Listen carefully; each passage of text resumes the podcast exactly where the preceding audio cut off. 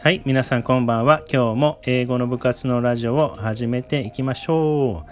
えー、今日の5単語はですね、えー、前回、えー、オンラインで海外の人とね、ボードゲームで遊びました。その時にね、話題になった単語を、え、5つね、選んで、え、そちらを覚えて、今日はね、覚えていきたいと思います。はい、え、1つ目は、えー、theme park。はい、theme park。今日はね、英語からやってみましょう。はい、theme park。こちらは意味はね、テーマパーク。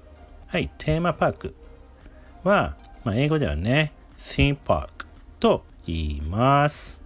はい、では2つ目は、ベースボール。はい、ベースボール。はい、これは簡単ですね。はい、野球。野球。ね、えー、日本語では野球と言います。ベースボール。はい、3つ目は、daylight savings。はい、daylight savings。はい、これは意味はね、サマータイム。はい、サマータイムを daylight savings と言います。はい、4つ目は crispy。crispy。はい、crispy。これはね、意味はサクサク。ね、サクサク。はい、パリパリとかね、サクサクという意味になります。はい、最後はマイクロウェーブ。マイクロウェーブ。はい、こちらね、動詞で使うと、まあ、電子レンジとかをね、えー、チンする。はい、日本語ではね、チンするって言いますよね。はい、えー、英語では動詞でマイクロウェーブと言います。はい、できました。はい、えー、ではね、theme park、baseball、daylight savings、crispy、マイクロウェーブ。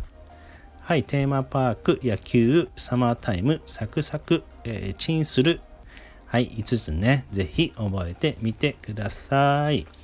えー、こちらの単語はですね、えー、後日、インスタグラムの方に、えー、投稿しておきますので、ぜひね、確認してみてください。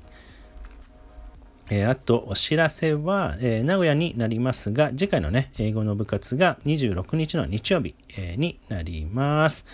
えまたね、英語の部活の後は、え世界、えゲーム大会を、えやりますので、海外の人とね、一緒にやります。ぜひね、お時間の方は、えご参加ください。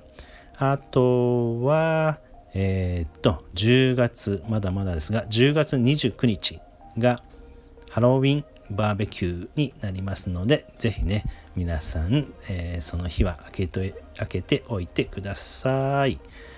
はい、えー、あとは、またね、えー、実習お会いしましょうって感じですね。はい、have a nice night and see you next week. はい、じゃあね